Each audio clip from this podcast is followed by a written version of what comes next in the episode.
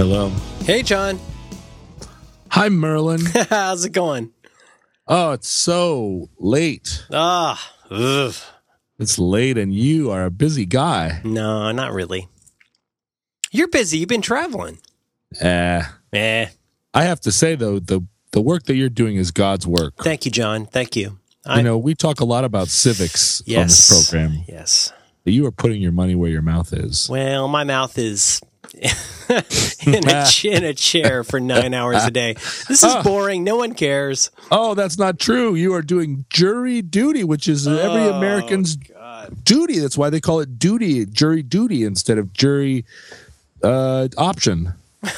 It's Right. not called jury option. Right. It's not. It's not jury doobie. It's not jury or It's not jury doobie. No. No. Uh, so you're in one of those those wood chairs, Yeah. No. The No. No. No. No. No. It's come a long way. and then Matlock comes over. Yeah. Well, you know, he- if, if you had not texted me like literally 15 minutes ago, I was going to go home and watch uh, 12 Angry Men.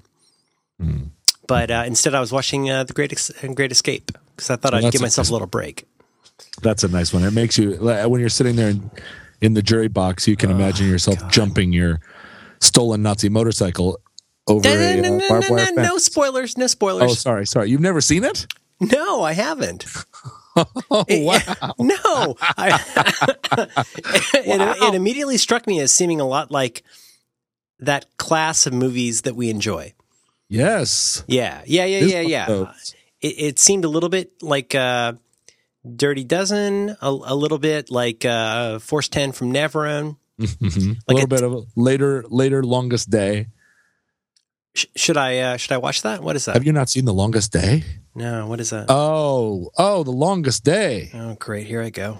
The longest day. It's a it's a movie. Let Hmm. Me just say that again. Okay, wait a minute. Let me write that down. The longest day. longest day. It's a the movie about D Day, Okay. and it's the original, like, massive Hollywood picture starring every single actor. Like, it's got, it's got David Niven. It's got, You love David Niven. dude. Is I mean, David Niven your canonical guy with a beret who blows things up? he is, and you know, it's it, The, the it- British guy with the bomb that you kind of want to be? yeah, the briefcase full of the briefcase full of bombs. Ah, love that from guy. Force Ten. From no, he wasn't on Force Ten, was he? Uh, I'm not even going to go into David Niven's whole Well, you know, backstory. as you know, John, I, I'm not a Joseph Campbell uh, archivist, but I'm I'm pretty sure the this, this goes. I, I know we're not going to talk about comics, but this is a character, the guy with the beret with from the, and England. the briefcase full of bombs. yes, and he, he Well- at first he seems a little bit poncy, but but but but he knows where to put the bomb. He does. He does. He knows how to blow up. He knows how to blow up the mountain, but in such a way that there's plenty of time to escape Now, John, are they coming via the beach or, or are they coming the other way? Like where are they coming from? via. via it's a story. They do come via the beach. Okay. In, in on the on D Day on Day Day, as we say in the parlance, D for day.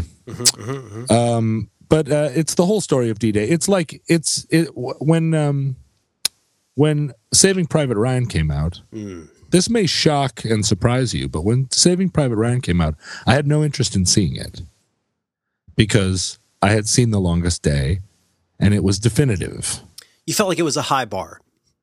it, it was impossible. I mean, because it's you know, uh, the longest day is made is made while the while while the sand of D-Day beaches was still on the shoulders of half of the actors in the film. You know, like there are a lot of actual World War II veterans in the movie.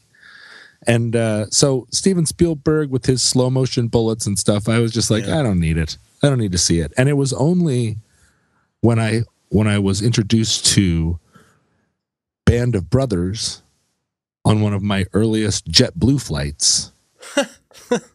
so the first one, the first time I took JetBlue, right after they had opened as a company, you know, back when having a TV on an airplane seemed like It was it was literally unique. it was You amazing. could you could watch Annie on a plane inside of a seat. Yeah, and I'm sitting. I sat down in my leather seat and looked at this little postage stamp size TV, and I said, "Are you kidding? It's like I'll never.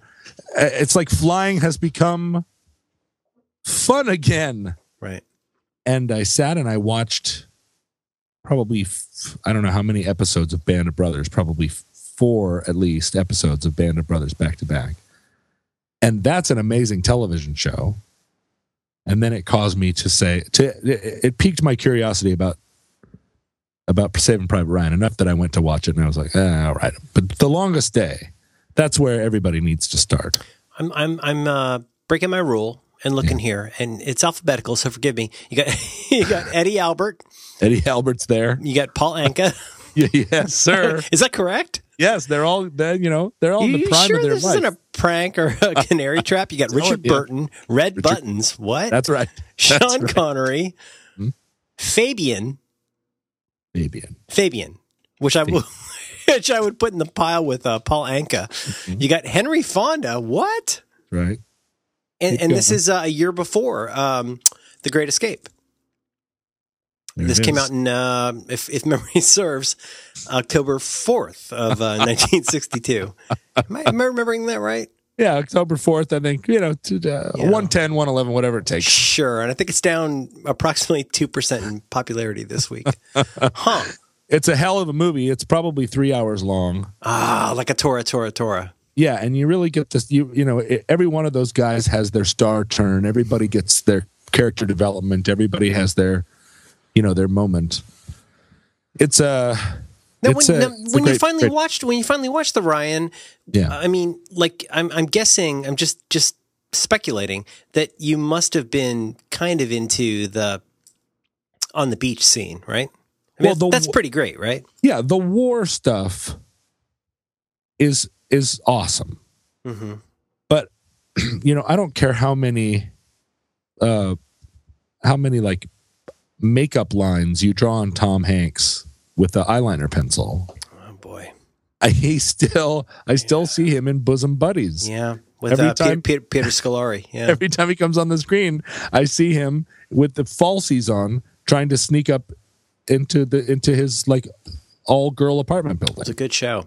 it was a great show. And then, if you know, I feel like his most sophisticated role was in Bachelor Party, uh, which, and and that's where that's where like Tom Hanks's character development stops for me. Is him? you think know, that's the that's the Hanks apotheosis? he's standing there? He's standing there uh, like the, and it's two steps down to the living room of his big hotel room, Yeah. and and his friends are throwing him a throwing him a big bachelor party where he's going to have sex with a lot of hookers and girls and he just can't because he loves his fiance too much and That's who's his fiance? that's complicated. who's his fiance Um, I don't remember. I'm trying to remember who was in that. It was it was. Uh, I mean, that was that, that's one of those movies that has not aged super well. I mean, it's Yeah. it, it's one of those movies like like what? It's uh like a few good men. It's canonical in a lot of ways. Like you watch it and you go, wow. Like when I I, I love this when it came out, and uh and, and but it really feels like kind of of a time. Well let, me let me just answer my own question Yes. tom, tom, Objection. Objection. Asked, asked and answered. tom hanks's love interest and fiance in Is bachelor it, is it Tawny Kitaen? is tawny kitaen Oh God. tawny kitaen david coverdale's girlfriend Yes. and now I think pretty, pretty like resolutely over onto the other side of like kooky Wawa land, right? isn't isn't she some kind of like conservative blogger or Is she like a spanker or a vaccine person? That that kind of thing. ah or maybe like a like Like like, she, what is she using her bully pulpit for? You- maybe she you know. it was maybe it was something else like she was arrested for uh, for waving a pistol around Mm. or she she had she was wearing some of those sweatpants that had a had Hollister written on the back and and like date raped a girl I don't remember what it was but whatever whatever happened to Tawny Kitaen it wasn't pretty and that's and that is a tragedy to me because I I found her very attractive in the 80s Oh Kitaen. God, yes. but anyway no. What so, was the what, what was the one that was uh, the keyboard player from uh, Journey's girlfriend? Who was that? Hmm. Jonathan Cain had a hot girlfriend too. I don't remember Oh come on, stay with me. I, you know, I, did, I, I didn't go all the way into Journey's girlfriends. well, you you got you got the greatest hits though, right? I could not, I could not handle Steve Perry. I could just couldn't handle it. There wasn't anything about Steve Perry I could handle. Yeah, you know what, Steve? What he needs is context. He, he makes a lot of sense in context. Yeah, but but I never had the context. I always was like, Yes. he is he's ambiguously gendered. He's ambiguously like I'm I'm not He's sure He's ambiguously talented, is what he is. he's ambiguously talented. I'm not sure whether he's Asian South Pacific Islander. Hmm. I know his replacement is. I'm not sure about Steve Perry. You're saying he's been replaced by a Samoan? I'm saying his the the new singer in Journey is from the Philippines. Huh. You knew that. No, I didn't. But but my mind, as you know, I am literally exhausted from jury duty, and I'm suddenly Amer- uh, I'm imagining these different supergroups, Mm-hmm. and uh, one would involve the replacement singers from bands. So Mm-hmm. you've got you've got the uh, Samoan Steve Perry, right. you got the the guy who's not Rob Halford. Right? You got Gary Chacon- Cherone. Oh, come on, Gary that guy. From uh, from Van Halen three. He could ruin a wet dream. Mm. That It's just all you're saying. It's all singers. It's all replacement singers. I think I think the girlfriend of anybody in a famous band should be named Tawny. I mean, just just for archival reasons. There was a girl in my high school named Tawny, and she was. Was that her nickname or was that her given no, it name? was, it was her. It was her real name, and she was a. She was a. a, a I, you know, I always felt like she was an attractive girl. Yes. I was thinking the other day. I remember I was at a high school party, uh, right at that transition when we were. I guess. I guess it's a transition that you make at the beginning of your senior year, where you start to have parties in motels. Oh yeah. Instead of at people's houses where you're like, Yeah. okay, you know, like we're old enough now, we can go get a hotel and we're going to have a party there. And it was at one of these motel parties in Anchorage. And there, and it was, it was the Socias. The Socias were having a party. Right. And somehow at that point, by the time you're a senior, like you kind of, like I felt very comfortable crashing Soch parties, even though they didn't want me there.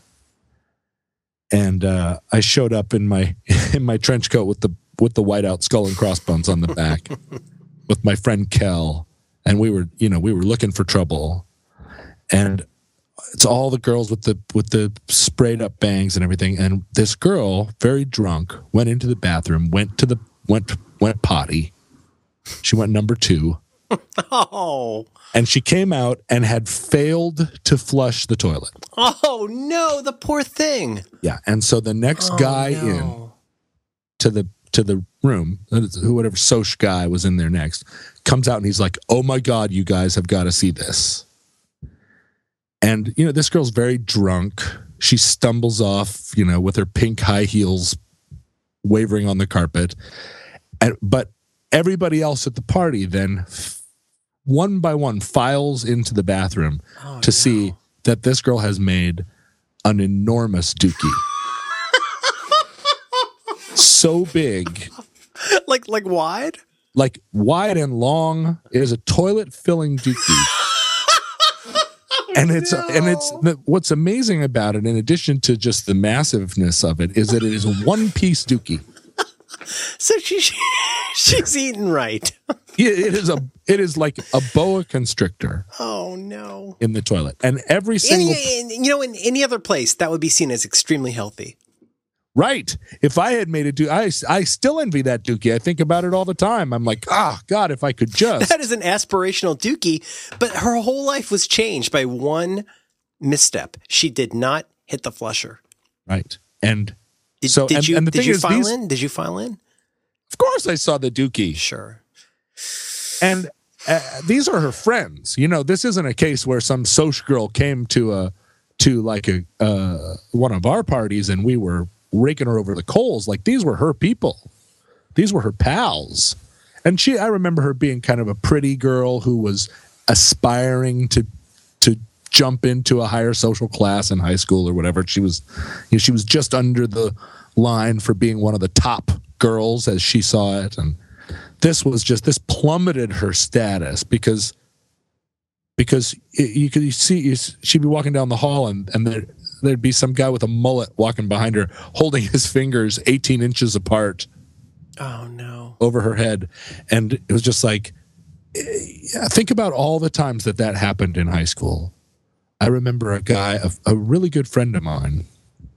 In eighth grade the story went around that he had a slumber party where a bunch of dudes, bunch of the cool kids came over to his house, and he was kind of one of the one of the kids on the fringe of the cool kid group. And the next day at school, it was contested that he that somebody woke up in the middle of the night and he was jacking it. Mm. And all the kids within within before first period was out, the entire school knew that this guy was jacking it at a slumber party with a with all of his friends. And I I found it at the time and I find it now impossible to believe that he was legitimately jacking it. But even if he were, he had to move. He had to move and change his name Yeah. because, and he did. He moved and changed his name. He's, he, I, I, I, I know him on Facebook. He still goes by a different name. Changed his name forever. Anyway, this girl with the dookie, I was thinking about it the other day. This was before people had cameras on their phones. Imagine now that would be it, it'd be on the top of it'd be on the top of uh, I can eat cheeseburgers. Yeah. Yeah. I, uh, oh gosh. I'm, uh, I can has meme generator. you know, it's, it's one thing if you fart, you know, it, it's another thing if you misspeak or your fly is down. But, you know, for, for a guy, I mean, first of all, I just, I, I, I have to say, I can't believe you, you, you can't imagine somebody jacking it at, at an overnight. Hmm. Cause, you know, I, well, I'm not I going to say I- anything. I, I'm not going to say anything, but I mean, Now wait, are you saying that are you saying that circle jerking was actually a thing? No, I'm not saying that at all. I'm saying in the privacy of your own toilet moment, if you needed to uh, run a batch, eh, that might be something you would do as a dude. Now, if you get caught, that's, you know, that's kind of off limits. But for a lady, I just, I can't, I can't imagine anything worse. If she were literally blowing the principal in the bathroom, it would be nowhere near as bad as forgetting to flush a giant and enviable dookie. And the big the biggest poo that anybody had ever seen. Yes, but the Like- thing, but like like like so many things involving envy and status, Mhm. right? Don't you think it's like kind of a complicated combination of like Absolutely. I mean, like you, uh, like anything, you would go like, oh, it's like discovering that somebody makes two or three more zeros than you thought they made every Mm. year.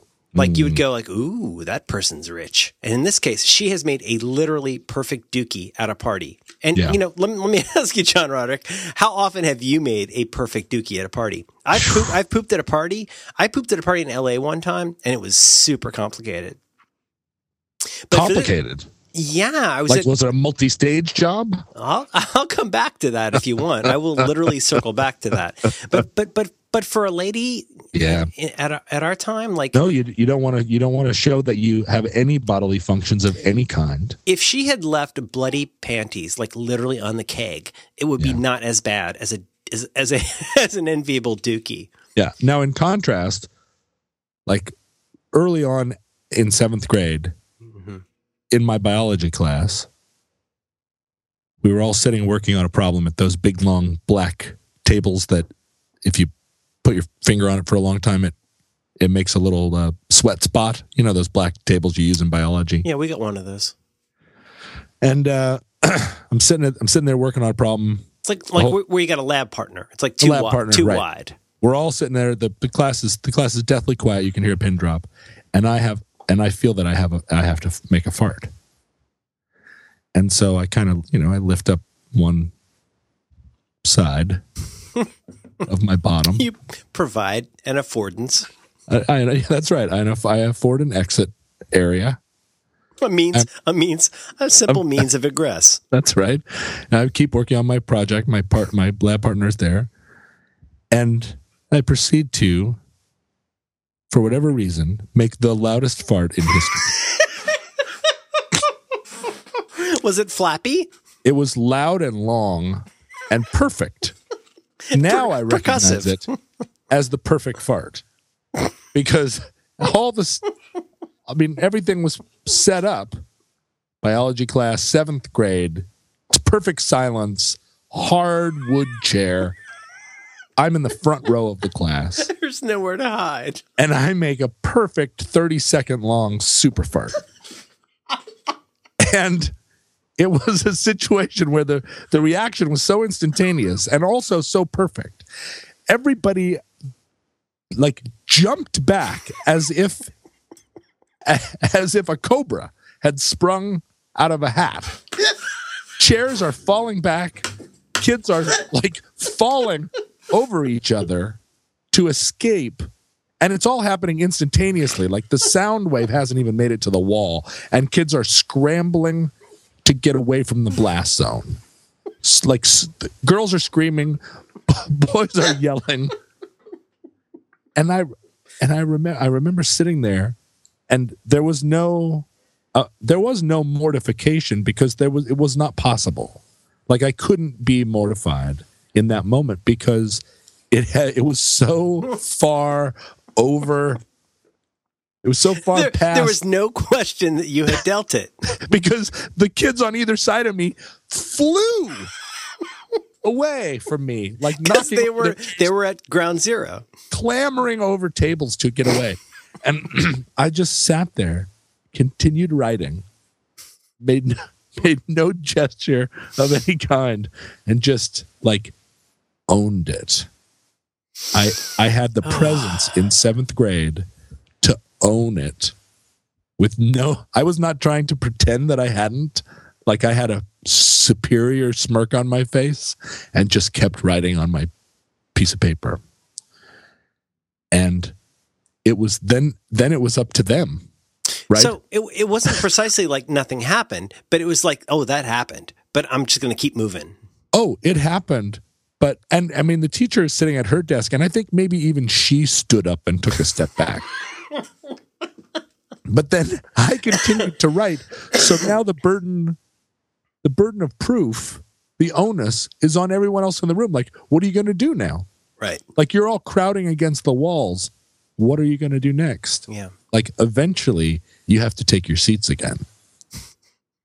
And i'm still just going to be sitting here writing writing my assignment with a with a self-satisfied smile. And eventually they did. Eventually they all like crept back cursing me and and yeah but it but it like it was bulletproof. By the next day it was it was um Like the stuff of myth. the stuff of myth and also like it was it was a feather in my cap right? I mean that's what you have to do Because like if you had like receded and, and like tried to you know play it off legit and go like oh no. It Or was actually anything. Or yeah like like or- plot you, you're no plausible deniability. You, Right. you you you you dealt it. You owned it. If but- my face had even gotten red i i would i would have been it would have been like i i might as well have cut off my hands. John that But is I- career defining. Was. It was a it was a it was a, a moment of self-knowledge where i was like that's right that's right. It's kind That of was- sexy that was almost. the best Like- part. like that was the best part any of you will ever hear or see. Yeah. And and and you were there the whole time. But for a lady uh I mean, I have to feel like if this girl had stood in the door of the bathroom and and like and sold tickets for a dollar, it would have been better for her than to just kind of stumble out of the bathroom and drunkenly stumble away. Oh, no question. There's a thousand ways that could have been better for her. Like if she had if she had gone like, "Hey guys," and then shat on a copy of Escape by Journey, that would have been like a thousand times more hot. that would have been hotter than like necking with the second cutest girl. But the the fact that she spaced the flushing, oh my god, that's miserable. I, I I'm I'm not going to live that off. Uh, that's just ugh. Yeah. so Yeah. it just goes to show. Mm-hmm. I'm not sure what it goes to show. Flush. you know what they say, you know, in music. You know, if if you hit a clam, Oh yeah, do it three times and it's apart. I think that was the Thelonious Monk that said that. Mm, Yeah. And once it's a clam, hit it three times. It's a it's a bit. But you know, like like you know, I, I I learned this too late. But they would say that you know, if you hit a clam, uh, don't make a face, right? Like if, if you if you hit like a, a you know a half step off on an important part that everybody can hear, like don't make a face Yeah. because a lot of people will not even notice. Yeah. Well, and there's an an interesting adjunct to that story. My good friend Dave Bazan, who is now a friend of yours also, David Bazan, Mhm. tells a story when he was a young man playing the drums in like uh, and he was he was a drummer who backed up church music at his because his father was a, uh, a music pastor Right. and so Dave started out his career as a as a drummer, teenage drummer, behind all these people singing and playing in church. And he said he was playing drums behind some some singer in in a church band who was really cheesy singer and really pretty bad. And after the you know after the performance, he walks off stage and his mom grabs him by the shirt and she says, "You were you were behind the drums making faces at that singer when the singer couldn't hit when the singer missed a note. You would make a grimace, and you can never ever ever do that." And Dave was like, "Oh, I was just like, you know, it was so awful that I couldn't." She was like, "You can never ever, when you're on stage, make a face when someone." misses the note. Like that, your job, if you have any job, it is to stand up there and present not only your own flubs as, you know, as professionally as you can, but like you are representing that singer, you are representing yourself and everything while you're up there. Well, you're you're there to support them. It's kind of the uh, Paul Shaffer axiom, where like Right. you can make a face to like support them and go, "Wow, that Right. was really rocking." but no, no ugly face, no, No. no shit face. because it becomes like a like a, a footnote, like a Yeah. really really loud. exclamation. vis- yeah, exactly. Ah, poor One Dave. of my one of my saddest Dave- moments. but Dave also he has a very emotional face. I mean, I think it's I think Dave. It's uh, you know I'm not super tight with him, but I, I enjoy his stuff a lot. And when I watch him perform, I mean, it, it seems like he gets very involved in the music. He's into it, But he's Yeah. not making like guitar face. He's not making like, "Rrr, look at me. I'm like hitting a, you know, I'm bending a five. You know, like he's he's like involved in the music, and it seems like I bet it was kind of involuntary.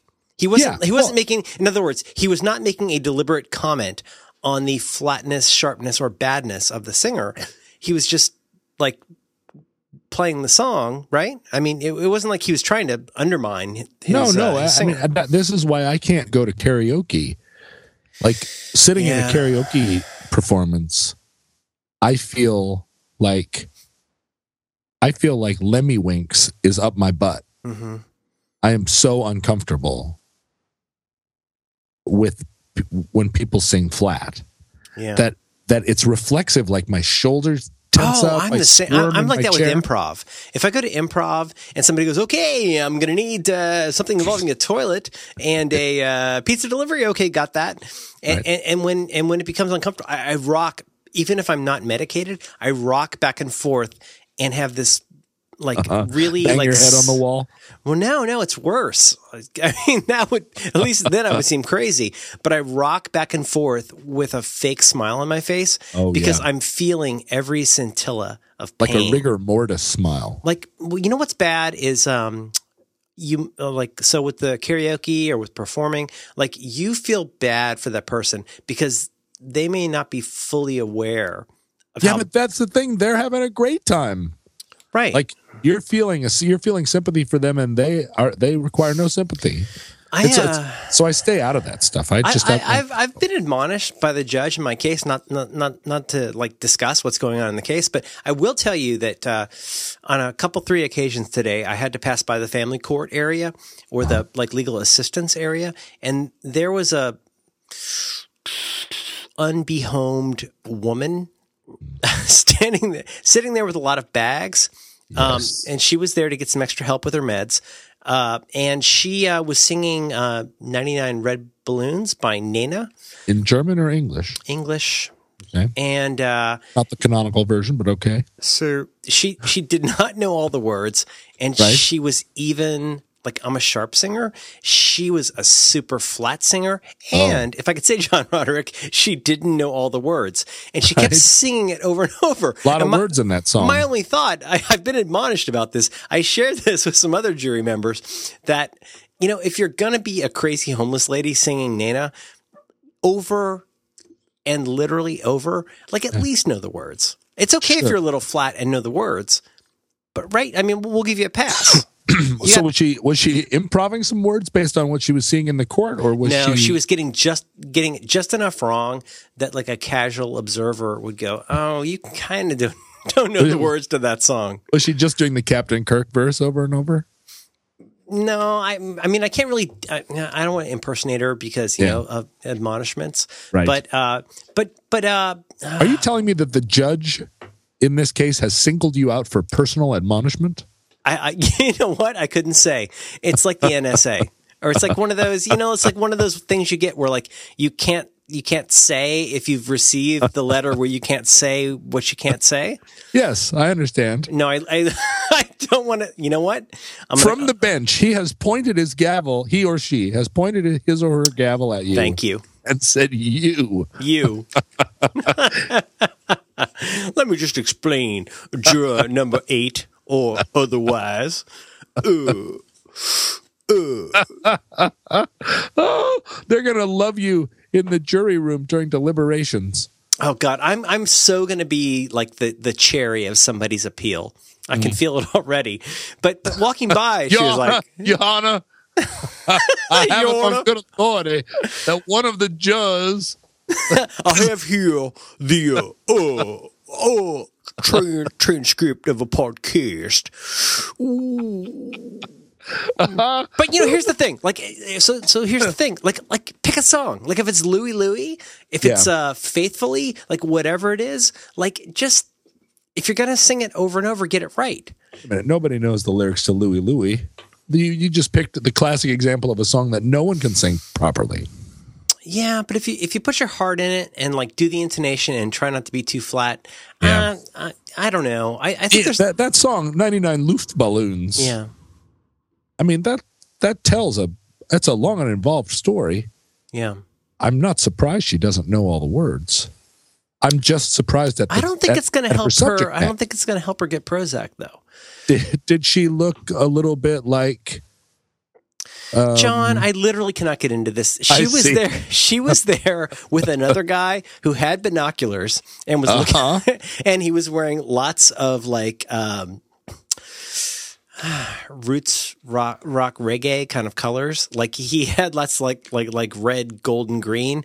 did did he have uh, did he have that uh, like black Bart Simpson shirt on that said it's a black thing you wouldn't understand and wearing a giant like Afrika Bambaataa uh, necklace No, black, no. black you mean like a De La Soul necklace? No, nothing like that. No, it, oh God, John, I haven't slept. Um, you know what I'm going to say is that that that there is a, uh, if I could say, I'm not a Miller scholar, as you know, but there's a crucible that happens in high school. It starts in junior high. It goes into high you- school. Did, did you just conflate the words crucial and crucible Crucible. and say crucible? Did I say that wrong? How's it pronounced? Win- Winona Ryder? How do you say that? Let me start over. John, It's late. It's late. is it Arthur Miller or Henry Miller? I'm Which one is surrounded it? by I'm surrounded by empty pill bottles. Oh, John, I, I you know what? High school is a crucible. Literally, don't get me started on empty pill bottles right now. The That's inconvenience. That's why they're going to appeal that case. They're going to go into the juror's room and see the wastebasket is filled with empty pill. bottles. so, uh, counselor, I'm going to go ahead and uh, uh, file a 325 objection. Juror number eight has not been able to visit his uh, uh, psychiatrist to refill his uh, Schedule 1 prescription. And he's reading, clearly reading uh, Spider Man comics. so this woman, She's this uh, she's looks like- there and she she's looks waiting. like Margot Kidder, doesn't she? I'm picturing. I'm picturing late. I'm picturing late stage Margot Kidder. Sure. Yeah. No. Did I No. ever tell you I ran into Margot Kidder in a in a sushi restaurant In your house, And no, she was getting sushi. she was there eating chili with uh, with the dismemberment plan in your house. Yeah. Chili's complicated. No, sorry. right, uh, anyway. so was she in was she in Seattle? At the, at- Margot Kidder. No, it was in New York City. She was eating sushi. Okay. Oh, really? Okay. Yeah, in a little little Can you, place. can you just give me a general sense of what are we talking about? Like post two thousand? but I think in in about 2000. Okay, so as they say in Northern Ireland, it was during the problems. It was during the problem era, and she she had some she had some leaves in her hair. She she had I think she was I think she was missing a tooth or two. Oh no, John! You know how hard that is. It was it was it was pretty People, bad. John, people judge you when you're Yeah. missing a tooth. Yep, she has she has come all the way back. I think. Good for you, Margot. Yeah. I bet she knows all the lyrics. No, I'm listening. Keep going. I want to hear more Well, because no, I got I got just- a lot to say about Robert Downey when when we uh, come back to that. I feel like I feel like he's got to be missing some teeth. I feel like I feel like what what what why do I say that? Um, just in terms of uh, I understand if you have a, an objection uh, regarding relevance or uh, foundation. Hmm, I'm literally exhausted. Um, but, Did but you, wait, a minute, did you know Margot Kidder dated Pierre Trudeau? I'm sorry, I didn't hear that. Margot Kidder. That was a hearing aid joke. I, I did not know that. Ah! I did not. I don't. I can't. My bell's not here. I Uh, let me get it for you. okay. Thank you, uh, John. Hang on, Margot Kidder. You're telling me literally Margot Kidder, who seems like she should have been in some Cassavetes films, but wasn't. Like she's she's got that kind of uh, Cassavetes feel, but we mainly know her from uh, Superman Yeah, right. and kind of seeming like the cute girl in uh, Raiders of the Lost Ark, but not really. Oh, is that not? That's somebody else. Oh, what's Karen Allen? That's Karen Allen. Oh yes, She's cute in Raiders of the Lost Ark. yeah. It's it's conflation. Yeah. Anyway, Yeah, you- so so uh, Anyway. Yeah. Well, she dated uh, she dated the Prime Minister of Canada. oh, I'm thinking of the filmmaker. Oh, Trudeau, the filmmaker. Is that who I'm thinking of? Who's the guy with the hearing aid in Close the- Encounters? The, French filmmaker Pierre Trudeau, right? Pierre Trudeau. Now, which one's Margot Hemingway? Margot Hemingway wasn't she in? She was The in Shining? lipstick. She was in lipstick, I think. So anyway, um, Oh, oh, but that's right. Margot Hemingway was uh, was Woody Allen's stand-in for Soon-Yi in Manhattan, in Manhattan. I'm gonna tell you two things. Number one, both lipstick used lipstick used to be on pay cable a lot, and I saw it a lot. And here's the other thing: what I'm realizing is that a la your uh, epochal fart Yeah, and the dookie of the famous girl, right. like I I I spend so little of my time, so little of my life worrying about how it would look in court. You know what I'm saying? Like there's so so little of my life where I'm like processing like how would I even begin I, I couldn't explain what I did for a living to these people. The, the the other jury members are still asking me like what I quote unquote unquote do. Right. And and I you know I slough it off and go, you know, like I always say, uh, I have two answers to what I do. What do you do? well, uh, if it's obvious you don't care, I say that I'm a ceramicist. Oh, that's right. You're a ceramicist. That's the best answer of all. and if you seem like you maybe a little care, I say I do things with computers. yeah, I've heard you say that you're a ceramicist to people. Have you really heard that? Yeah, and watched them nod. Because I think And- people don't believe I on. actually I actually say that.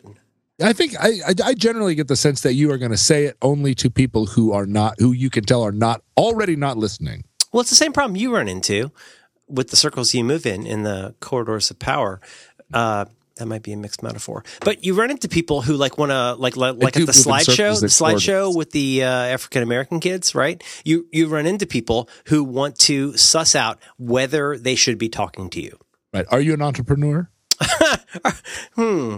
We're all entrepreneurs here. Because I'm you- a serial entrepreneur. My, my problem is like my entire life is not structured around any aspect of having a straight answer. Yeah, yeah. No, not by design. It's just that I you know, understand. setting aside my my uh, uh, liberal artisticness, like it's really hard for me to explain all kinds of things, and uh, I just I, I never process what I do. Okay, so here's here's one admission. I'm I'm going to allow this. It is Okay. that sometimes I will say like I I want to stop what's happening right now because as a father now, I sometimes wonder whether this will appear on a form in an emergency room. Uh-huh. Sometimes I will think, like, how will this look if I have to explain this in a, vi- you know, the, the forms, they don't give you a large area. And Yeah. I'm somewhat, you know, bibulous, as they say. And so uh, I- don't want to have to explain things because I I rarely can. And let alone my job, let alone any decision I've made. Like, ugh, it's the worst. I Yeah. mean, like, like, what do you say when people ask you what you do? I mean, you, you do, do you just say rock star or like what do you say? Well, this is the thing. As you, as you probably can guess, I have spent my entire life prepared to, at any moment, be put on the stand in a capital murder case. God damn it! I wish I had a bell. you grew up knowing knowing that you could someday be called to a Senate hearing where they would say, "Listen, listen." Yeah. We're fast tracking you for this. I cannot promise you this is going anywhere, but you might be the head of the CIA. Yeah. Get on, point, get on a Cessna tonight. right, right, a Cessna citation. Hmm. at, w- at which point, I would put my hand over the microphone and I would consult with my attorney, and then and then I would come back. I would come back and say, I also, I also, Senator, own stock in AT and T and IBM and uh, uh, Weyerhaeuser uh, Timber or whatever. You know, I would have. I would, And then, half, then they bring in your brother from Sicily. Yeah, and just his half- appearance in the courtroom makes you so unhinged. that you say, "Well, I was in the olive oil. This is his father." God, I love you so much. But in any case, Yes. Please the Please two things that I am always prepared for at any moment are to be subpoenaed and also to go to prison. So It's more instance- than packing a small bag. Like Yeah. you're really you're ready. I'm ready, and one of the one of the one of the ways that I have I maintain that readiness, particularly in the case of going to prison, is that I have never read Shakespeare's sonnets because I'm saving them for prison. You need you need to know what you're going to read in prison Okay. F- in order to have your your whole like uh, uh, Phoenix rising from the ashes story. You've Like- got something to look forward to? Yeah, Malcolm X read the dictionary in prison, and that is bullshit. First of all, but second of all, that's like that made Yeah. that made that my autobiography of Malcolm X. I mean, that's the that is the turning point of that. That's the crux. Like he I think that's dic- Alex Haley imagining that if he were in prison, with all due respect to literally everyone involved, right. that's Alex Haley imagining that he might read the dictionary. But in but that had a profound effect on me when I was whenever however old I read it, and I was like, what am I going to read when I go to prison? Ah, I should think about that. I'm That's right. that And. I said, Okay. what what you can't just come out of prison and say like, yeah, I read a lot of Dashiell Hammett, or I read a lot Or of I, I read In Style magazine when I could yeah, get it. right. I went down to the prison library every week and got like three National Geographics. And a Henry Huggins. like, no, you have to go into prison with the knowledge that you are there and you are going to read X. And in my case, in my case, it's all it's it's all of Shakespeare from start to finish. And I have I have intentionally I never took a Shakespeare class in college for this very reason. You're keeping your powder dry. That's exactly right. And let's right. be honest, I, I, I, I don't want to give up your game here, but it seems to me, yes, you are preparing a, a reading list for literally when you are perhaps uh, unjustly. Eh, it doesn't matter. The point is, Absolutely, on I will it will I will I will have been framed clearly. which is all the more reason to know what you want to say you read while you were in prison. right, Right? So, so, so yes, you will set aside some of these sonnets, which are actually, I don't want to, no spoilers, but they're actually not that good. But mm-hmm. you will come out saying, I've learned a lot about myself and I've mm-hmm. learned a lesson about love. That's right. I Right? read all of Shakespeare's. I read everything. I read Shakespeare from front to back. You know, I haven't been able to avoid reading Shakespeare, I've tried. but I mean, I've had to do it. but I have saved large portions of it for prison. Now, as for as for uh, the the the subpoena that could come at any moment, this is the this is this is a, a, a corollary of the of the lie detector question, which is, do you Hmm. think you could fool a lie detector?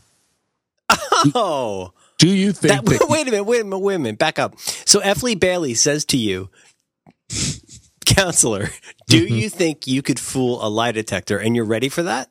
you have to? Yeah, you have to have an answer at Okay, least. sorry, sorry. Go ahead. Yeah. So, so, so, so number one, you, you got your reading list.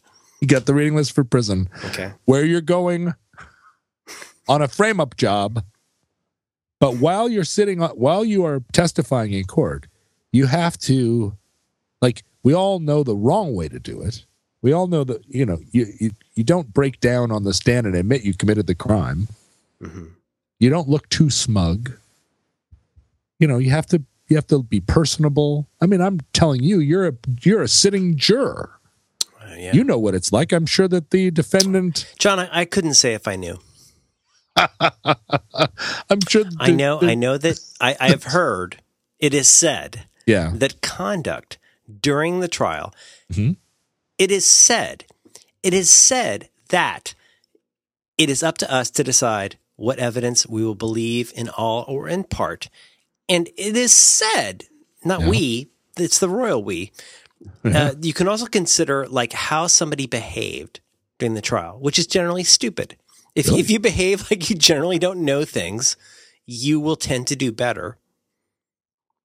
Right? Really, really, eh, as opposed to Can, as we, opposed talk to about this again in a week?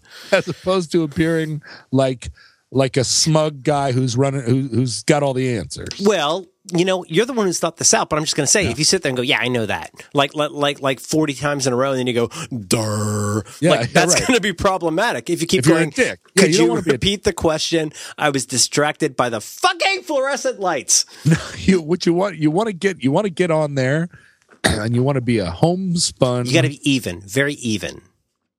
what- nice, You nice, nice whatever face. whatever persona you you have, it, it has to be plausible. It is said. You Right. got to stick with it. right? and it has to give you lots of wiggle room for being a dumbass.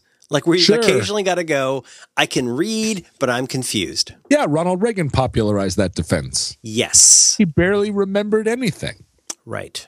Yeah. And then you know the Iran Contra thing, like you're either uh, you know stupid or incompetent. Yeah, Let the jury figure that out. It is it is said. let the jury Christ. decide. Do you know how how much on appeal this this podcast is going to be problematic?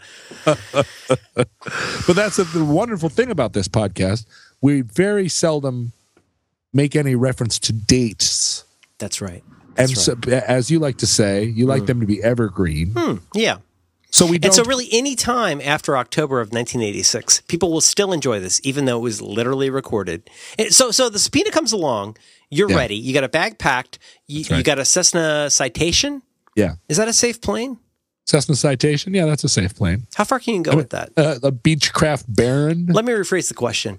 Um, to your knowledge, Yeah, if you were in the continental United States, how far do you think? Strike that. Mhm. You're ready. You got the subpoena. The subpoena Uh-huh. comes along, and what's your preparation?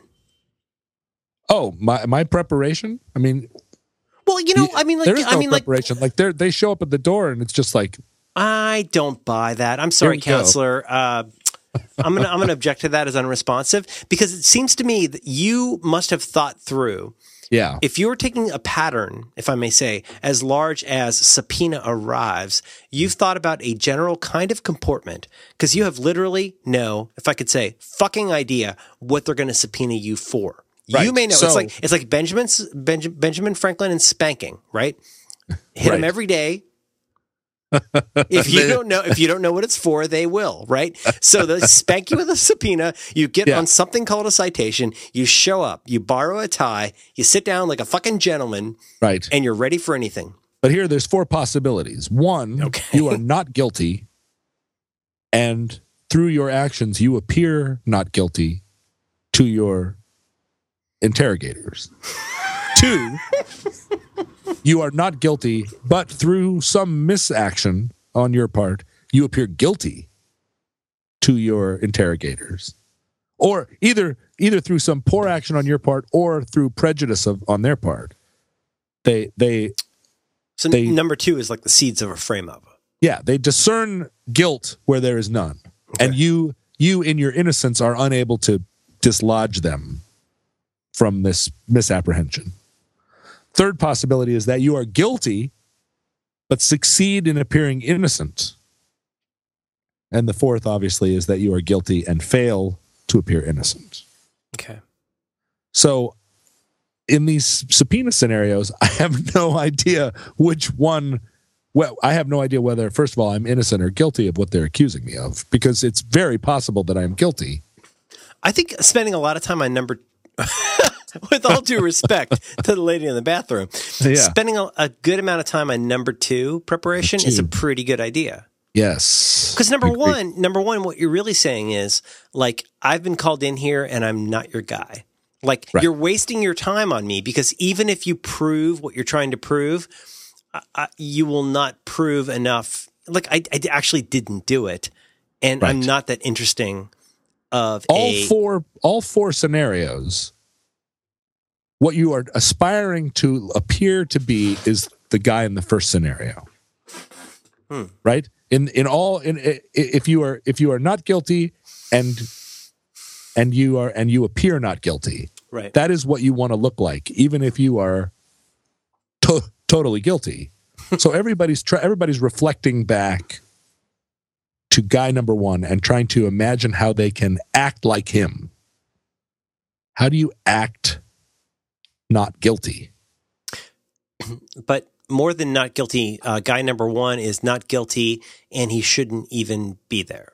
right not guilty I mean, that's important, like, right? not only not guilty number two is you would go, oh, I'm raising an eyebrow because Right. clearly guy number two seems like our guy. Let's hear what he has to say. Number one is is you go like clearly this person is uh, you know incapable of this, or there's so much mitigating evidence that this person is like oh sorry like in two questions you go like with all due respect you're a retard let's move on to like a two three or a four Well, the other the other night, I'm driving home.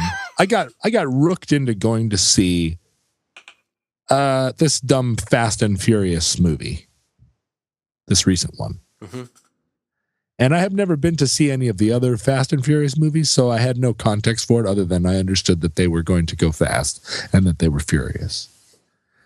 And so I go to this thing, and it's it's insensible. It's just a bunch of ac- action sequences strung together with with some uh, like like uh, all the actors appeared to be wearing wood underpants and they're you know and they're reading they're reading the bo- uh, back of a cereal box aloud that someone's holding up right off right off camera. And then they get in a car and they're and then it's a it's exciting for 10 minutes. But i'm driving home from the theater. It's 2 o'clock in the morning. I'm in my hot little car. I have a little hot car that i drive sometimes. And I'm driving along and I'm like, you know, I've just watched a movie where people are really, really driving their cars fast. And I have that in me too. But I know, and I know on the stretch from downtown to my house, I know all the places where the state troopers hide. And I'm driving along and I, and I, and I just get this feeling like, what if I just say, screw the troopers and just drive like a bat out of hell.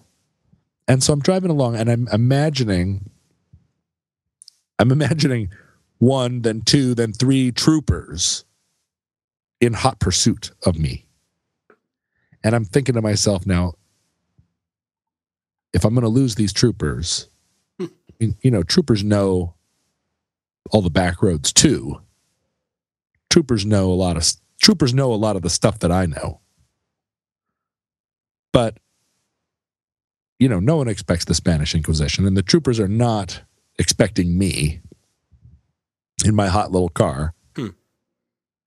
because you know i grew up driving on ice so i understand how to drift if you get my drift Yeah, but they got they got like cop engine, cop shocks, Yeah, cop got suspension. brakes. yeah they do they need a cigarette lighter but they have all that other stuff And I'm thinking, how am I going to get the, get away from these troopers? And you know, it, there's a lot of like you're counting on blind corners where you can zig and then you know zig up and then zap over and then cut your cut your lights and hope that they keep going straight. you drive into a, a hopeful cornfield. uh, and I was and I was practicing that. I was practicing the routes that I would take home if I were being pursued by cops. And I felt pretty good about my chances pulling up at my pulling up at my house, cutting the engine, getting out and making it into the inside before they started doing block to block searches. You know what I mean? Like they would know they would know in a short amount of time that that I had that I was in a certain area, and then they would just start going block to block. But my hot little car is a kind of anonymous car. It's there are so many of them out in the world. It's like it's like uh, now, as your counsel, I'm going to say don't say anymore. Right, but you've got a so, car that is is plausibly capable of arousing the interest of a cop. Right. And, so and, and, you've got the, the the means, the motive, and the opportunity to to to drive fast as a, a, a practice run. Right. Okay. So I'm sitting in my house now, and now I'm rehearsing. Knock on the door. Now you're right. going to open that door. Right. And there's going to be a really angry couple of state troopers standing on the porch. And they have come down your block with their spotlight on. They've found your car. They've gotten out. They've put their hand on the hood, and it is hot. Yep. Encyclopedia Brown. And now they're standing on your front porch, and they and you are you're standing there in your bathrobe, let's say, and you are saying, "Good evening. Can I help you?" Mm-hmm. Now, how you play that because they have no there's no they cannot prove that that was you they didn't get your license number and they're trying to say that because you are let's say driving a green subaru outback with that has recently been running that you're their guy and you are going to stand there on the porch and say well there are green subaru outbacks everywhere it's kind of a ah, ubiquitous so, car. What a suspicious thing to say. But you're not going to say that because that's not the first thing out of your mouth. They're going to cuff you right away. Right. If you've thought about it. So you have to stand there and go through the dance with them. Where you're you like, have to be confused and scared. Yeah. What's the think? matter? Is there yeah, that's right. Confused and scared. But how how to act confused and scared in your bathrobe in the night and how to gradually make the transition to a kind of indignant like, are you accusing me of something? Yeah, and, I, am a homeowner, right? Yeah, and then make it all the way to. Well, I, you know, I like to help the police as much as I can, but I don't like your tone, sir. Like how to get how to smooth that all the way from one, from like with the with the certain knowledge that you are guilty, you know, and you are hmm. standing there in your bathrobe as a as a, as a, as play acting. Boy, that's a that's tough. You've got to be a real. You you know what? You got to rehearse that. You do. You have to practice it. Right. I, so I so I so I'm practicing it all the time. So if it, I mean, you know, I mentioned uh, Encyclopedia Brown because yeah. that is truly one of the great one of the great stories. Yeah. You know, if you can put your baby on the hood hood of the car, it's obviously not been driven. So right. they come out, they feel your hood, if I could say. Yeah. And they go, "This is somebody worth talking to." That's right. That's right. Right. He, so that that he fits the criteria. Like he's within this five block area. His uh his got his, a hot hood. His Subaru or similar, right, is hot. It's hot. And so now your your job is to obfuscate. That's right. You know, we're going to cut all of this out. I but, know. But I mean, you know, one idea might be to keep some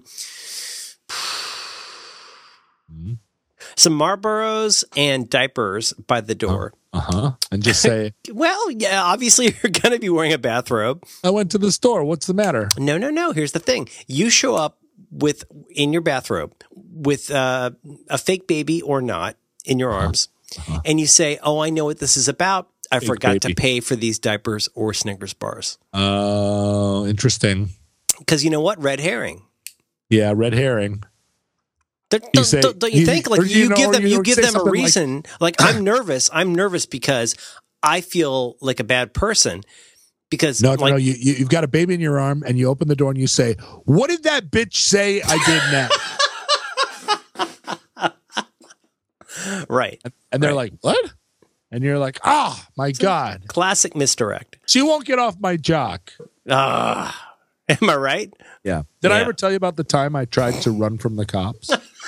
no no John time- I don't time- think you have I actually tried to run from the cops. no I want to hear So it was back in the 80s, and this guy I knew in Spokane, who whose whose dad had recently died, and he bought a brand new 4Runner, Toyota 4Runner, which was the coolest car any of us could think of at the time. Um, you know, because that was during the era when we like we were like mountain ski bum types. I was a mountain ski ski bum as, aspirant. that's like a sexy mini minivan meets a uh, Range Rover kind of Yeah, it's like a four wheel drive, but Okay. it, but it, it was still the the original 4Runners were still small scale, so that it felt like a it felt like a Jeep kind of rig, but it but it seated four or six people. You know, it was kind of like the proto SUV before there was such a thing as an SUV. And he said that he was going over to, to Seattle. We were in Spokane. He was going over to Seattle because he wanted to see a, a show, a rock show. And so this is 1980, let's say 1988. And I have spent years trying to figure out what rock show it was because in 1988 in Seattle, this kid in Spokane wants to make the trip over the mountains to see this rock show at the Central Tavern. It had to have been some amazing rock show. And at the time, I, I didn't recognize the name of the band. I was just like, "Oh, you're going to Seattle? Like, can I tag along?" And he's like, "Yeah, sure. You can set. You know, you can split the driving with me or whatever." And so we head out of Spokane, but for whatever reason, we don't take the interstate. We take the we take the small road. We take the the upper road, which is like two lane highway. Ro- the uh, the the the blue highways We take as the blue uh, highways. as uh, Billy Idol says That's right. We take the Blue Highways. That's actually a book, Blue Highways, uh, about about taking the Blue Highways. Anyway, we're driving and we're driving. It gets it gets to be night. It turns out that taking the Blue Highways was a bad idea because what what was a five hour drive to Seattle became like a eleven hour drive because we were stopping in all these one horse towns for their one stoplight. oh and they got the stoplight they're monitoring Yeah. And so at a certain point, this guy, whose name was Chris, he says, I'm going to climb in the back and try and get some sleep. You drive. And I'm like, okay, I'm driving. So here we go. We're going to make up some time. And we're going across the Cascade Mountains. And I'm kind of putting the, you know, putting the pedal down, as we say. And there, and the fog is coming in and it's nighttime and we're going through this little mountain road and we come through this town, little like you know, wide spot in the road kind of town. And I'm I'm kind of hauling ass, and it's one of these towns where the speed limit dropped down to 25. right And I'm still at 65, and I blow by this cop. And I look at him, and he looks at me, and we look at each other. I'm like, and you fuck. had, you had your Smokey and the Bandit moment I did. kind of right Absolutely. I look at him, and did he actually throw his hat at you he's he was i mean it was the type of thing where he like he, he did a spit take of his sandwich he spilled his coffee in his lap and he was like don't those duke boys and i said fuck it and i i floored it and i'm like it's foggy. It's nighttime. I'm in a four-wheel drive truck. The odds are on my side. I, i'm in a four-wheel drive truck. I'm 19 like i've got this. And so I stay on the highway for a little bit, hauling ass. And as soon as I can, I start to see his his flashers, his rollers, like in the distance, like reflecting off the fog in my rearview mirror. I hang a right off of the main road onto like a dirt side road, which leads back into a kind of like side part of this town.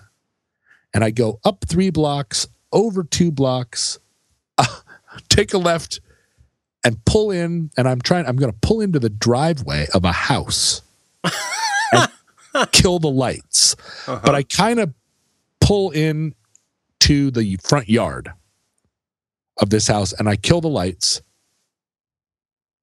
like pull the emergency brake, and duck and duck my head down. And Chris in the back, still asleep.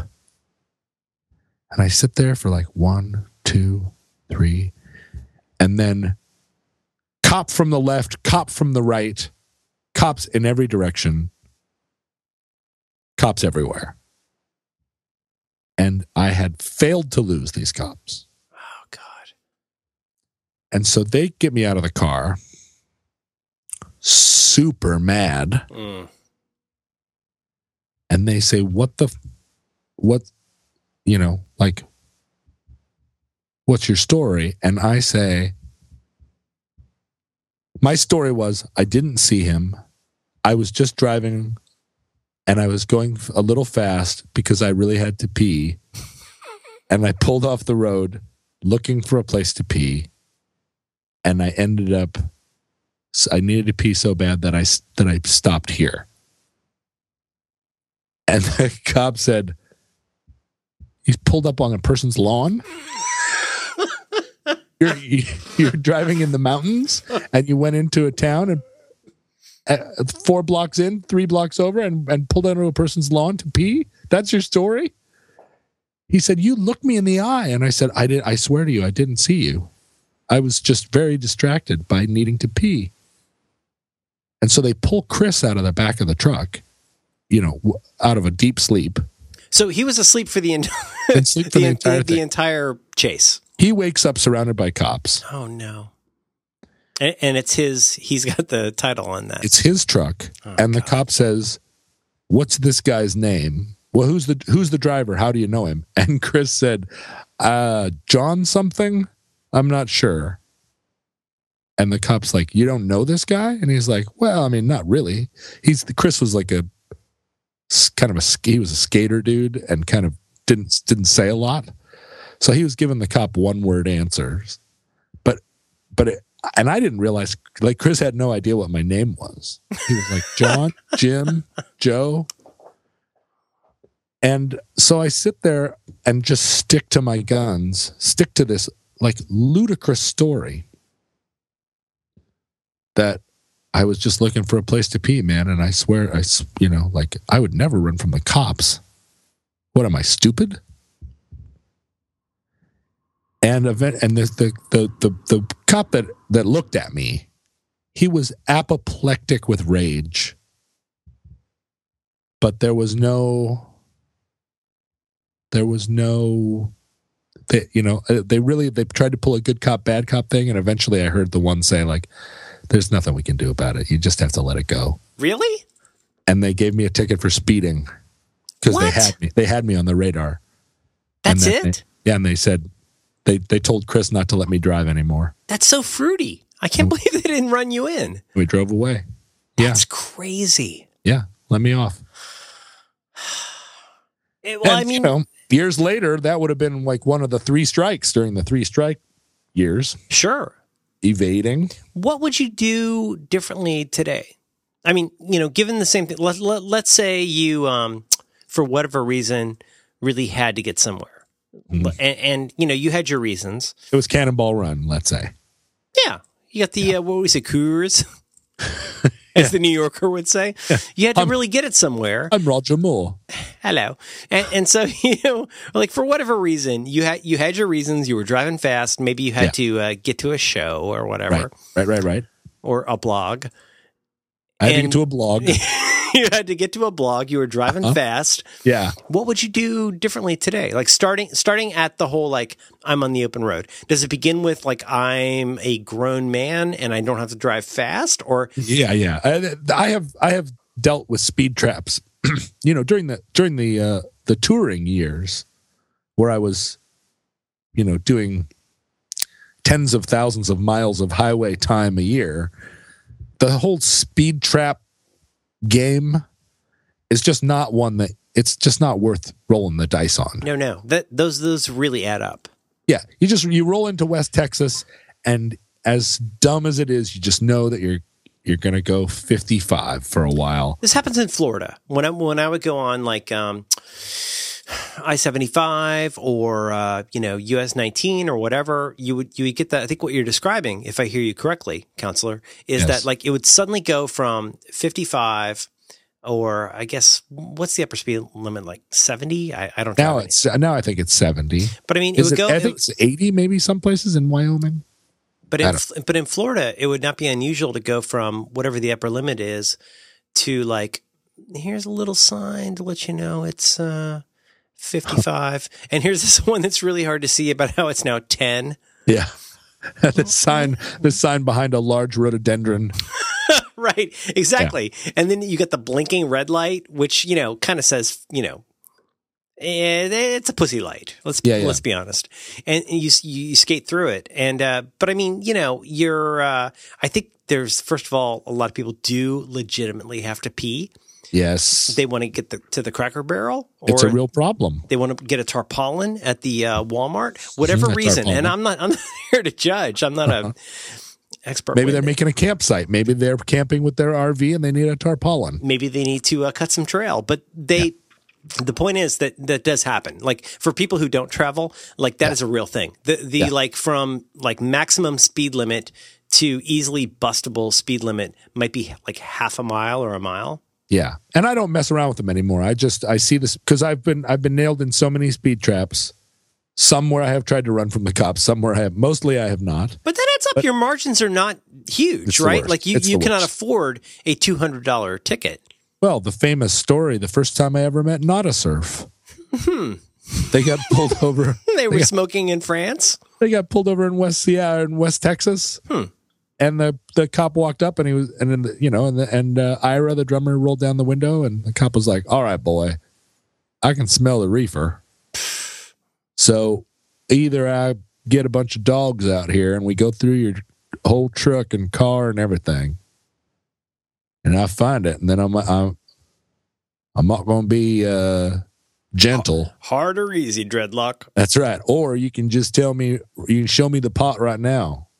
Ugh, And Ira, in his stone drummer dumbness, was like, "Oh, okay, here's our pot." And pulled out the big bank pot. The not a cop was like, surf "Everybody out of the van!" And uh, he put him in jail no in stripy pajamas. With this little he put him in stripy, Auschwitz pants. he did. He put him in stripy pajamas with a little stripy pillbox hat. That's so unflattering. and they were on their way to Austin to play, you know, to play a big show. It was the first right, time we were ever going to play together. And um and the the, the, the, They've the got, next, I'm sorry, John. They've got those like folded up and just sitting around. yeah, yeah. It's They're not. like- it's not something where you go to like. So here's the thing: there's jail and there's prison, counselor. Yeah, yeah, like there's right. jail, which is a place where you go for a sub felony offense. Hmm? For usually, if I understand correctly, counselor, less than a year, and Local then prison. Prison is a pl- Pearl Jam. What? Uh-huh.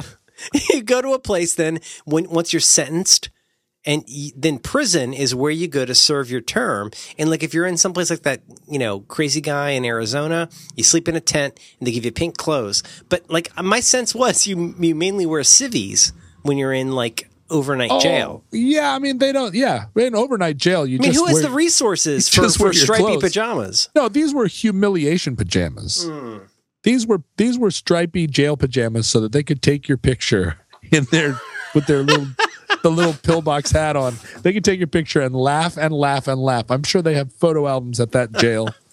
Of I mean, I'm sure they put Willie Nelson in those. I'm sure they put everybody in those. put on I'm sure. this I'm sure they got a picture of a red-faced Alec Baldwin. put on put on this brassiere Here you go, boy. Change into these. We ain't gonna take no risks of you hanging yourself with that's your a, that's a jail brassiere shoelaces. So the next night, we're all waiting at the show, waiting at the venue. Like, are they going to make it? Are they not? You know, they had to bail themselves out of this fucking jail, this West Texas jail. So I don't mess around with, with speed traps. I'll just slow the fuck down. That's what they want. It's only two miles long. I feel like I've, I feel like I've already grown because because like I, I don't have a giant sense of this and like I, I what I do know is this that whatever your plan, I should not even say this because this might be admissible, counselor, but whatever your plan is, it should be a, a, a plan that comports with your default freak out nature. Yeah. And if your default freak out nature is you clam up, like that's okay. But for me, my default clam up nature might be like your friend the drummer, which is like, duh, duh, here's what I did wrong. Okay. Right. All right. You're right. I killed her. Okay. So you got me. Cle- you got me. Cletus. But like, what if you, and I don't know if you have this kind of control or access, but what if you literally shat yourself? Like as you're being pulled over. No, yeah, they call that the Ted Nugent. Thank you. We're done here.